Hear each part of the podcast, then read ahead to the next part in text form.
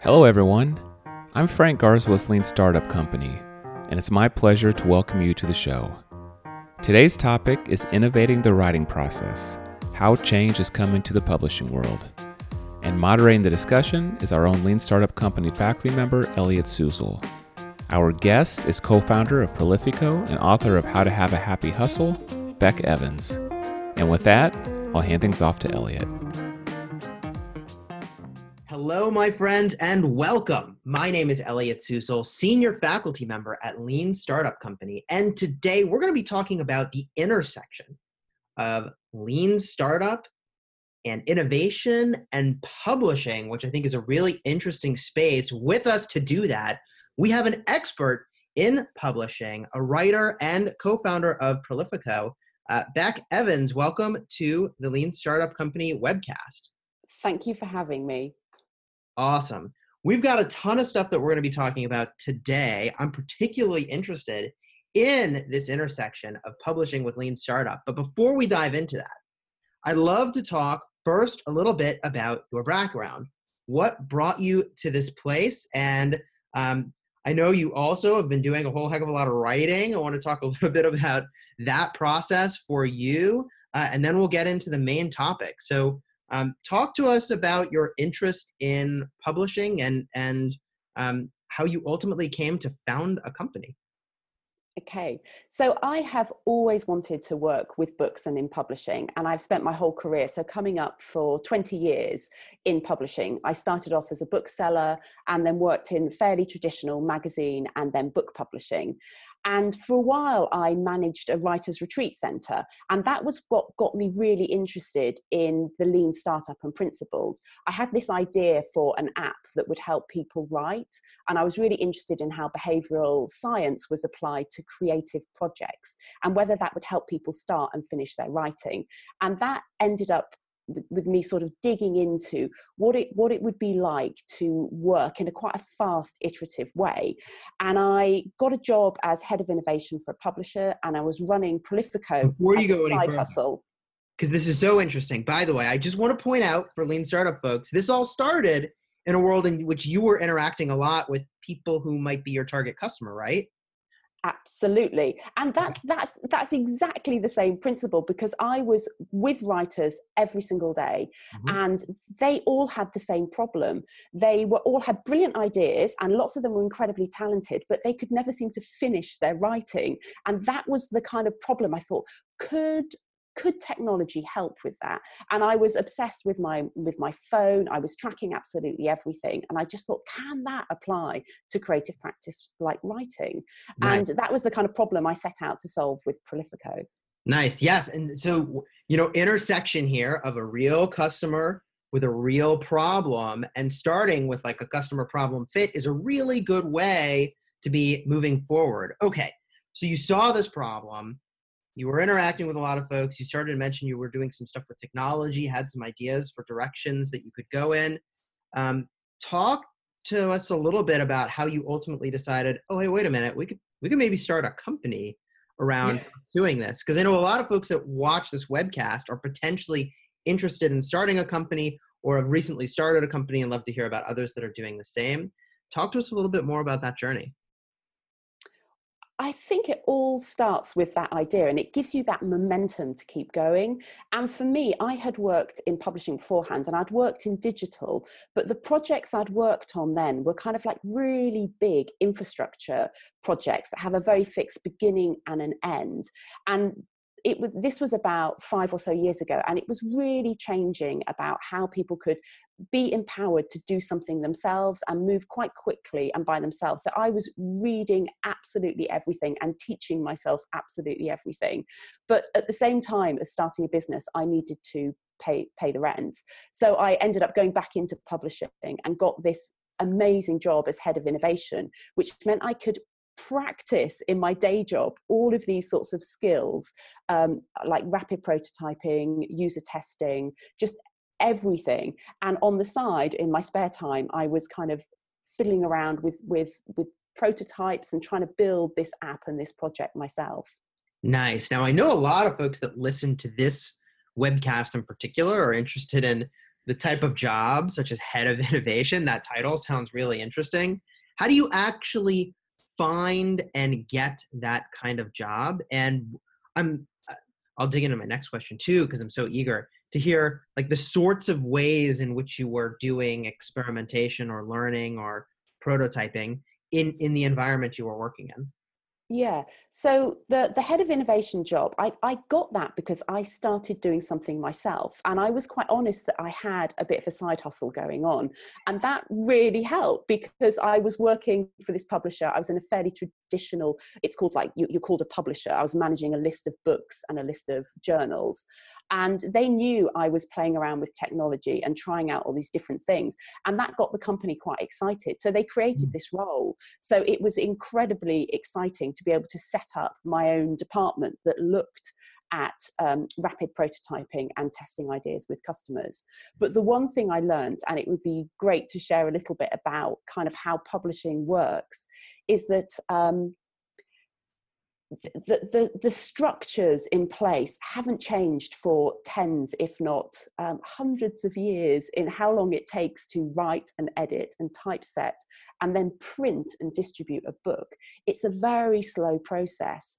And it was really fascinating being able to sort of innovate along alongside that and see where the potential was, where you could do something a bit more interesting.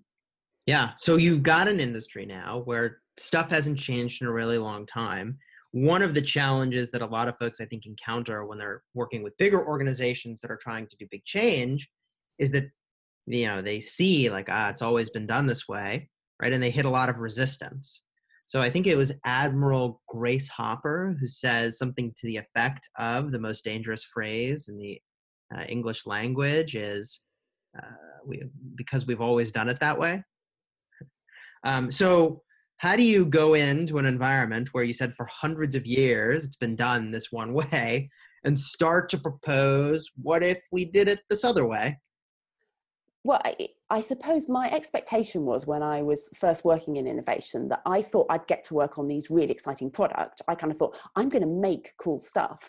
And actually you you hit the buffers quite quickly on something like that because i realized that the, role of innovation is really around culture and it's around people and it's about bringing bringing a company along with you and this is an experience that's common across lots of different sectors but also particularly within publishing and I've got some other examples of how other publishers have been able to overcome that as well. So there's this one publisher in England called uh, Pan Macmillan, and they've been going for 176 years. And they produce a whole range of uh, fiction, sort of literary and novels and uh, non-fiction books. Yeah. And um, it can take them up to two years to get a book uh, published from the moment it's submitted.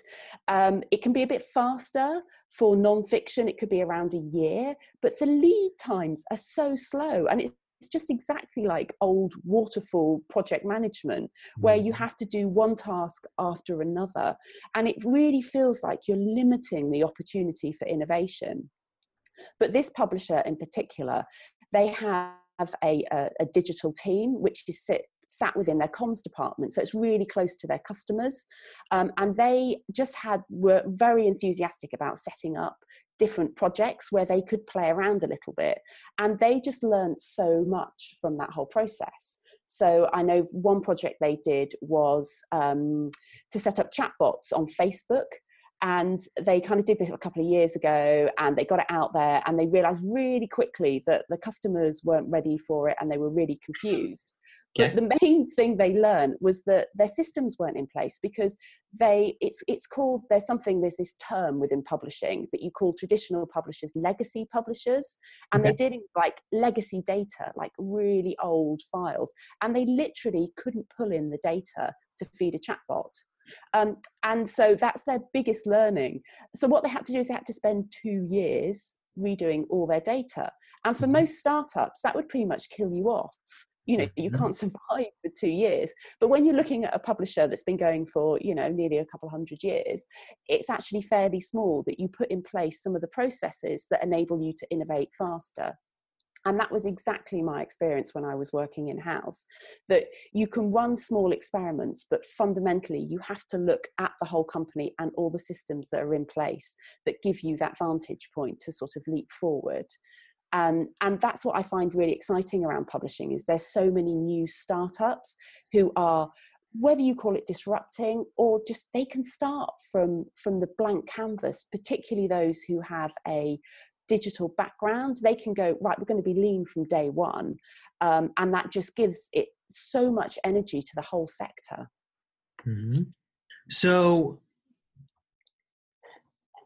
as you were doing some of the some of the work that you you were well what do i really want to say here as you're exploring new areas right surely you hit some amount of resistance that you have to disarm um, what do you do in those sorts of situations? Because I have to think that some of these same techniques, regardless of industry, can be applied uh, to to get through those situations. So, h- how did you navigate those sorts of situations when you encountered them? Well, I think any change management process is fundamentally all about people. So communication becomes absolutely top of that. Um, and I found I was using, when we were making product, we were using things like empathy maps and sort of tools to understand our users and our customers better. But actually, I found you can do that to um, work with your own colleagues. So we created a whole series of empathy maps for different roles within an organization, which meant we could figure out what for example the finance department what's really bothering them as opposed to the the kind of the c suite and the people who were working in marketing and in traditional publishing roles? And it just helped us tailor our messages. So when we ran workshops we could figure out how how could we communicate better with those people and bring them along with us. Nice. You know it's funny i was just re-listening to radical candor and one of the lines that really stood out to me is someone was really frustrated that something didn't go the way they'd expected. And the author asks, you know, well, like, did you account for how they felt about what was happening? And so that, that I think is in strong alignment. And you're right that in some ways it almost doesn't matter if you're onto an awesome, amazing, game changing solution if you can't get everybody else to come along with you. Um, and that does sound similar in this industry as it does to other industries. So then um, you, at some point, you've been in the publishing space for quite a while. You decide to write your own book, right? yes, yeah. I mean, it goes back to that sort of childhood dream. That's probably what I always wanted to do when I was visiting the library as a tiny child. Is I wanted to make those books myself, and uh, it's sort of like a long apprenticeship working in publishing. Um, but yeah, so a couple of years ago, I did a proposal for a book that got picked up by an agent and then a publisher. And what's really interesting is the, the book itself is about innovation. So yeah. I wanted to apply principles of innovation to the whole writing process. And, you know, it's seeing that that proposal was the first prototype it was the first thing I had that tested the idea. Are people interested in this book? And so I visited lots of different publishers and they all gave me feedback on it and what would work and what wouldn't and that helps you iterate and improve what the mm-hmm. overall book was and that set me along a whole process of involving um, beta readers throughout the, the whole writing process, like checking back everything with this group just to see is this what the audience wants? Are they confused?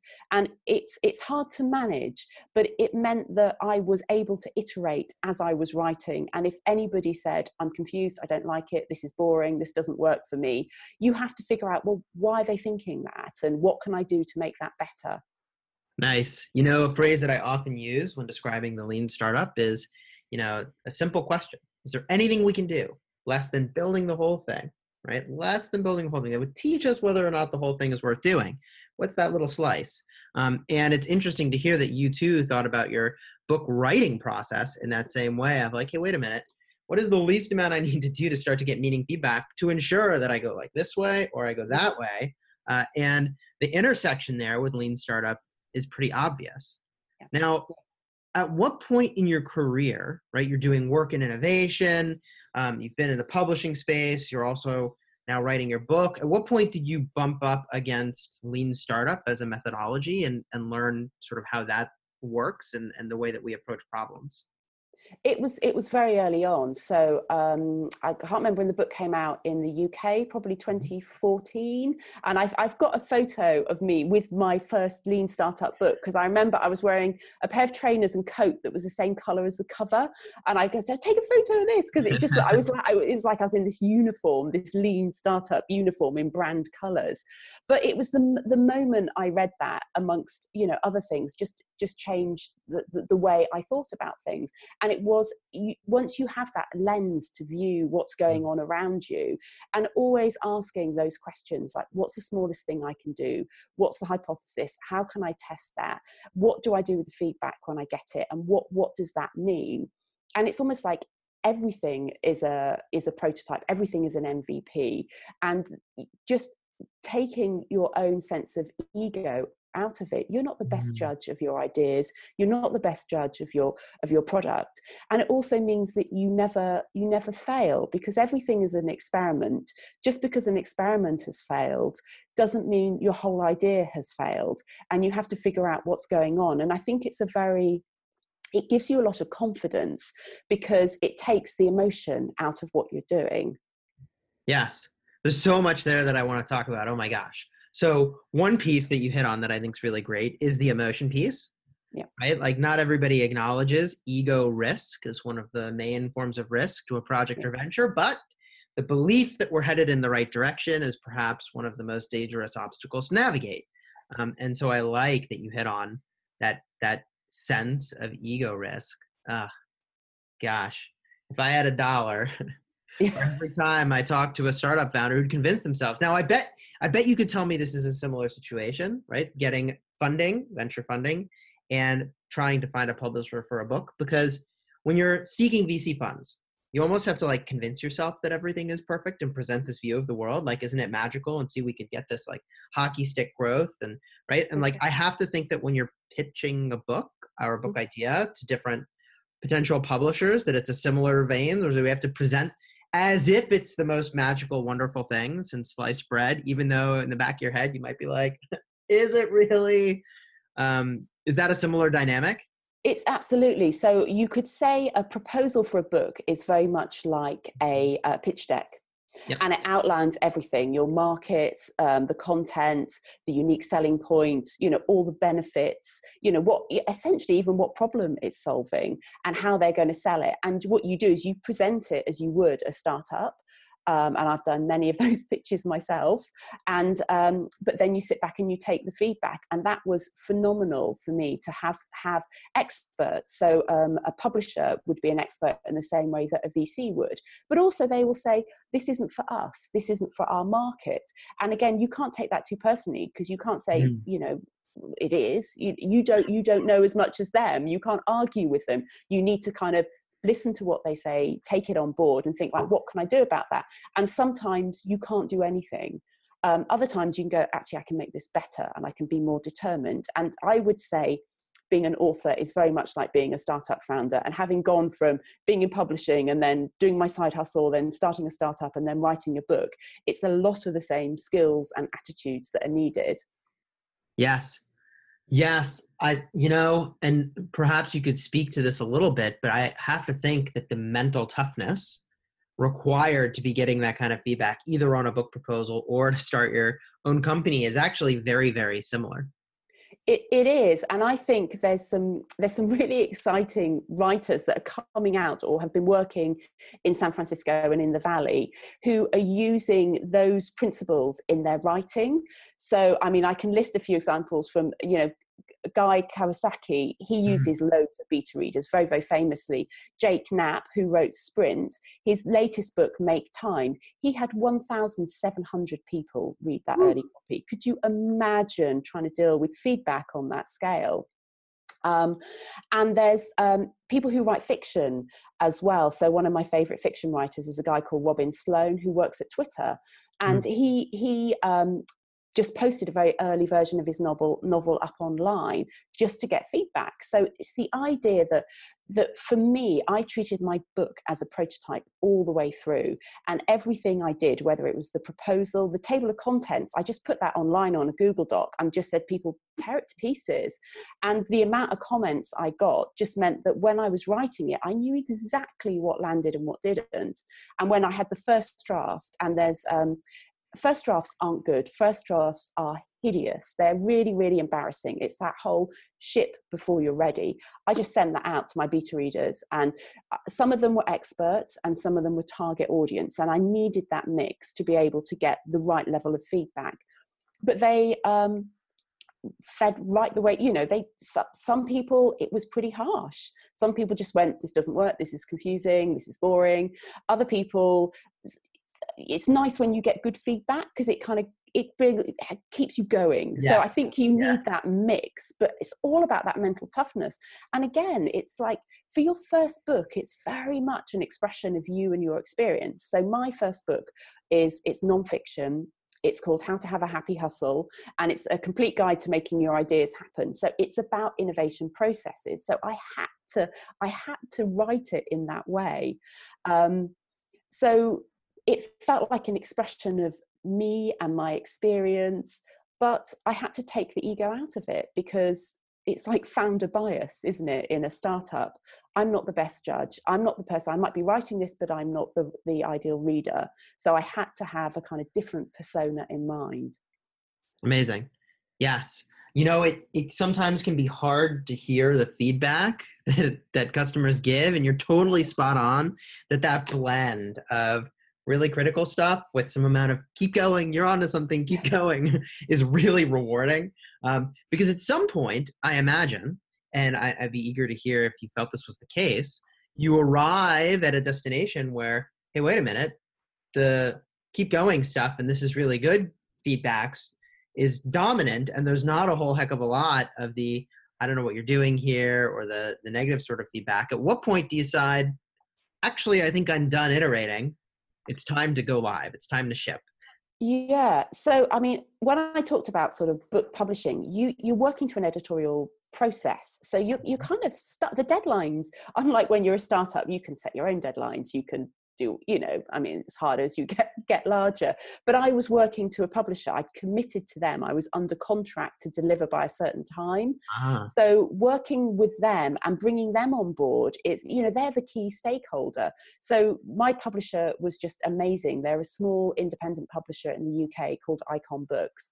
And i and i said to them if you're up for doing this um, book this is how we're going to work. And they said you know hell yes let's try it so they were really open to, to, to trying innovation practices. And that made a big difference. But I still had to submit on time mm-hmm. um, and so in some sense you, you can't be perfectionist because you you you have to ship uh, but also because publishing means things get they get edited it gets um, proofread it gets typeset experts get to look at it so you have a team around you who are helping you make it as good as possible yeah yeah the parallels there are just so so remarkably similar, right? Like you've got your deadline, which is kind of like how a startup has runway.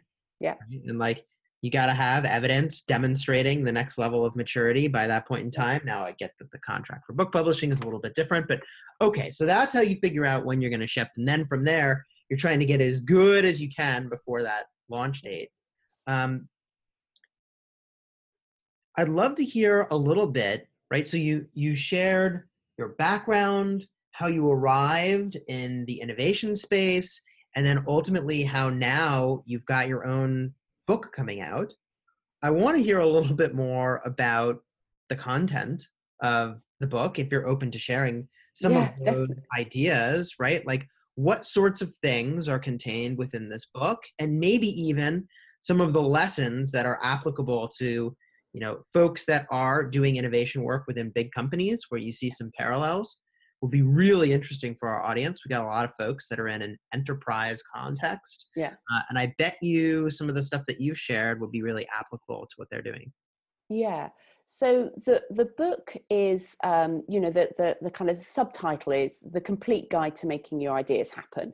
And what it kind of does is it takes innovation principles and startup principles, including lots of lean principles, um, and there is a tried and tested methodology that people can apply. So, though people's ideas and their startups and their businesses are completely unique, there's certain things you can do to give them a better chance. Uh, and it, it starts right at the beginning with um, finding the right problem to solve. So, some people have an idea fully formed. Other people kind of go, I want to do something, but I don't know where to start. So it starts off with, um, you know, looking for for problems and then how you start generating solutions and just some of the the, the stuff I, I, got to i interviewed tons of people who worked in innovation and in startups and so, many great examples of what people do. So, literally, from things like how you generate ideas, how you have brainstorms, how you kill ideas, how most ideas will die, and how you don't get too attached to them. And then there's that whole principle of how quickly you start prototyping and the difference between a prototype, which might help kind of get tell a story of an idea and then what an mvp is. And um, that's where lean really comes into its own for me because i think prototyping and mvps they are different things. Uh, and a lot of people don't really understand the difference. And it's quite helpful when you you have something which is minimal and viable and then you can start you know literally selling in that idea and getting out and selling something as quickly as possible is the best test of an idea will people pay for it yes um, it, it's on a really interesting concept right both of us are like god there's so much to say here the, the, concept uh, i'll be brief is uh, as, as i've heard it described is called currency yeah. right? Like, what is the form of currency that you're getting from someone that indicates that they are, in fact, really interested in the thing that they say they're interested in, right? Yeah. And giving you money is a pretty high confidence indicator, right? Pretty high form of currency. Um, and in this case, it is actual currency compared to, oh yeah, I'm I'm really interested in that. Which, like, yeah. yeah, maybe they are, maybe they aren't. Let's see what they actually do, not what they say they'll do yeah yeah. So it's it, currency is just a form of commitment. Yes. so you know so will people give you money? Will they run a pilot with you? Will they give you an introduction to their vp of sales? You know it's like what does what does that commitment look like? And for some people it's social. So if you pitch to somebody and you're saying actually introduce me to your boss that currency probably is as much if not more than the, than actually giving you money because they don't want to risk their reputation. You know very quickly when you've left that meeting whether or not you've moved forward because you've asked them the right question. And the book that really helped me with this i don't know if you've read it it's called the mom test by rob fitzpatrick. Oh i haven't read it.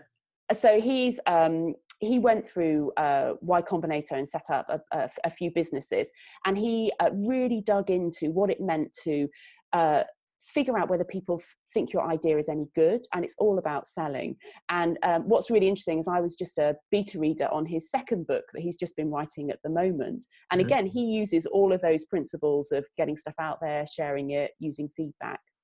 But you're right currency is everything and getting people to commit to something makes such a difference. And the sooner you can do that on the smallest possible version with the the least amount of money and time the more likely you are. And i think for me I mean, I have these kind of principles behind the book, but a lot of it is around um, keeping motivated and keeping enjoying what you're doing. And I think it's very hard for people to start something. It's hard. There's so many barriers and my point is like just enjoy the process. And there's so many points of building something where you can get huge fulfillment. You can learn new skills. You can engage with people whether they're your customers whether they're your uh, you know early champions people who you work with.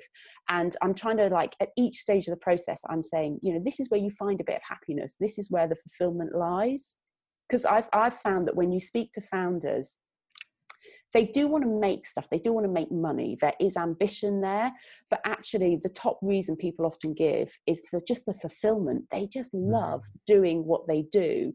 And I think that's what drives the persistence that will fundamentally make a startup or a new business a success. Yes, if you do not bring a ton of passion and a ton of fortitude, uh, it might not come from somewhere else yeah. right you gotta you gotta bring that yourself and you know bringing that full circle right you gotta have that toughness to take the feedback yeah. and the drive to keep pushing through the negative feedback to ultimately arrive at the good stuff now i'd be eager to hear if this has been your experience as well in the um, publishing space. But what I often find with an idea, especially when it is not particularly well informed from a real customer problem necessarily, is that it takes three to five iterations yeah. and changing focus in order to even start to arrive at a place where it's like, oh, now we might be onto something. And it might even sound a little crazy compared to where we thought we were going to be going originally. Has that been the case with sort of the writing process and publishing as well? absolutely i mean pivot is kind of fundamental to so much of what what you do. And it's like, like if, if you are genuine about asking for feedback or taking on board um, you know evidence and data it does mean you have to change. Uh, and that's it's it's as it's as simple as that. So whether or not you're you're writing a book uh, you, you, know if you wait until a book is published particularly a, a print book in a very traditional setting it's it's too late to be able to iterate because what, what are they going to do? They've just printed thousands of copies.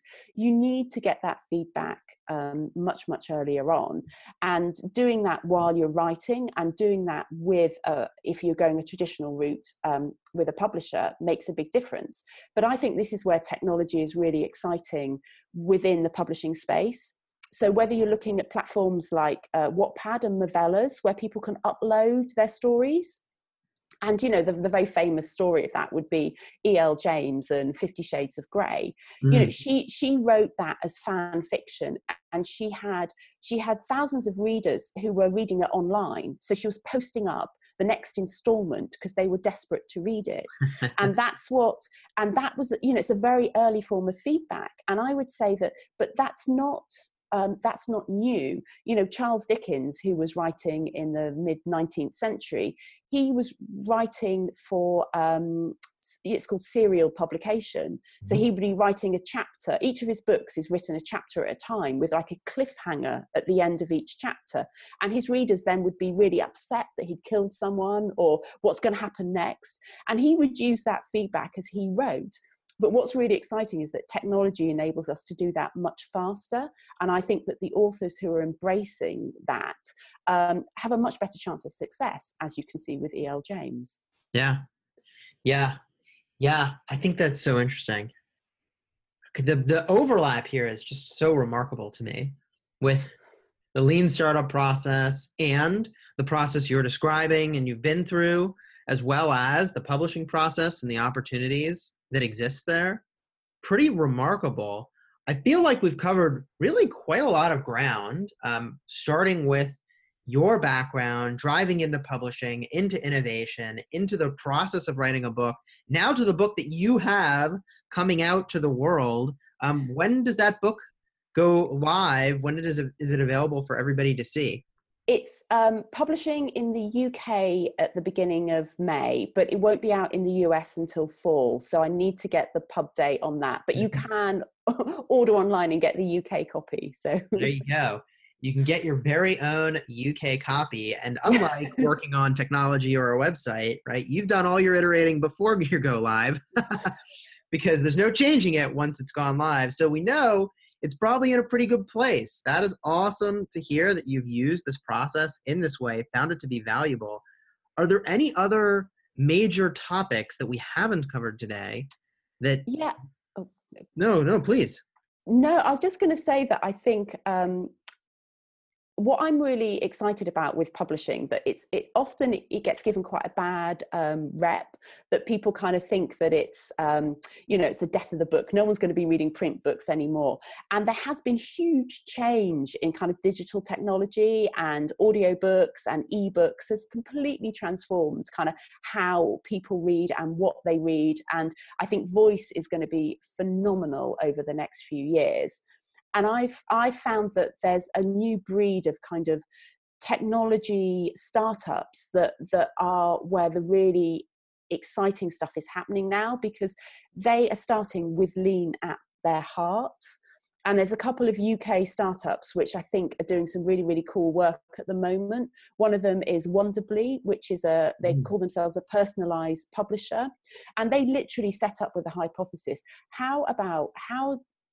what if we published a book like you make a startup and from the first thing they did was like you know one copy audience feedback and it's it's a real kind of intersection of kind of publishing and book selling because they sell direct to the customer mm. but also engineering and technology and they create personalized stories for children which are really representative and they have sold millions over the last i think they've, they've not even been going five years yet mm. um, and there's some really interesting stuff going on with um, mobile stories. There's another startup called Unread who um, had a mobile story and they saw themselves as publishing technology, but they have within the space of about 18 months, they're much more like a, a sort of a Netflix because they do hmm. subscription stories that are read on the mobile through messaging. Um, and people are just obsessed because they're so addictive and it's a great way of delivering stories to people which at the heart of it is what publishing is all about nice nice it is interesting to hear that the space is getting transformed um, and change is coming so then let me ask you this question the, crystal, the moment where we ask you to look into the crystal ball so what, what do you think the future of publishing looks like, or even if I ask it this way, a classic question, if you could wave a magic wand, what would the publishing process be? Where do you think it's headed? I think we'll still be reading old fashioned print books. I don't think that's i don't think that's really going to it's been so everyone keeps saying it's not going to ha- they're going to die off everyone's going to be reading digitally. It hasn't happened. So i think printed books will always have a place in our hearts. Um, I think voice is going to be really transformative because so much of what we do now is audio and i think that is where the really exciting stuff is going to happen whether that's even like choosing discoverability of books like how you choose and pick a book as well as how you read it um, but for me what i really want is um, i want old fashioned publishers to still exist. I would just like them to work a bit faster and a bit more audience focused, basically. That's kind of comes down to it at heart. Because I think they are stuck with some processes, but there is huge potential for innovation and which which can be an efficiency and focusing on whose stories need to be heard and who, how people find those stories i think is the most important thing for the future Nice. Yes, you know, you bring up kind of an interesting point here about how the information is conveyed, audio book versus print book, because ultimately, when we think about what problem are we solving, it's not necessarily that somebody wants to own a book or own uh, the media in any particular form. They want the content contained within the pages. So how do they consume it? And that's where audiobooks go in kind of an interesting direction, totally different way to consume the exact same stuff solves the core problem I had potentially, which was just to see what was on the pages, right? And well, we didn't need the pages after all in the first place. um, I think that is interesting, and I'm eager to see how the solution space continues to evolve. Uh, before we start to wrap up, are there any other big topics or things that we should talk about? I would say that the biggest problem that publishing faces, which is the mm. one that we all face at the moment, is not having the time to read or to listen to stories. Mm. And I don't know how we fix that one yet. Mm-hmm. Mm-hmm. So that's a problem out there for for for your audience to fix because well, we're all too busy. Yeah. Well, you, you know, when I think about a parallel to other industries, right? There's only so much time to read books or listen to them or consume them in any way, right? Um, and if you look at another industry, you look at the food industry, there's only so many humans and so many calories that should be consumed. and they've done some interesting things to get humans to consume more calories. Not that I necessarily think that's a good thing, but the, the, that was an expandable universe to some extent. Um, and I wonder then, okay, so how do we do the same sort of expansion for people's availability and time for consuming these books? Um, either getting or creating ways for them to consume more or making it easier to consume or um, maybe there's some other things that i'm not even thinking of we're not even thinking of that will profoundly change the way we get books into our brains in the future yeah i think it comes down to distraction as well like paying attention because mm. reading is one of the few things that you you it's a solo activity. You can't multitask while you're reading because you're not reading. And that's where the pleasure people who like reading and love books like that kind of deep immersion into a story and you can't get that anywhere else. And that's the thing that we need to stop distraction i suppose. Yes distraction the enemy of of reading. And you're right like I, I hadn't thought about the fact that you really can't multitask when you're reading a book but uh, I guess that's why I like audiobooks. Do the dishes and listen to the book.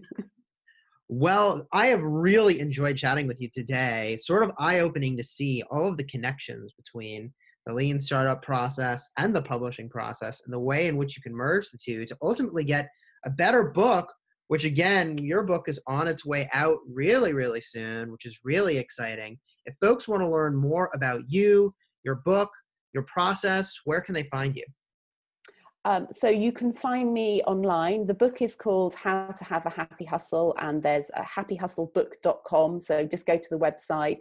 Uh, I, my business that I'm a co-founder of is called Prolifiko, P-R-O-L-I-F-I-K-O.com. And I'm on Twitter and Instagram and LinkedIn and all the usual places. Amazing, amazing. And remind us again the, the kind of work that your company does. So, if someone did want to reach out to you, what sorts of things should they contact you about? So, it's a it, productivity tool for writers so it helps people start and finish their writing projects and it's a mix of technology uh, training and sort of consultancy and it's a whole we work with individuals and with organizations and we work with particularly sort of academics and businesses as well so helping people write what they need to write and get it out into the world I'm not saying I need to chat with you about that soon, but I need to chat with you about that soon. Thank you so much for being on our webcast.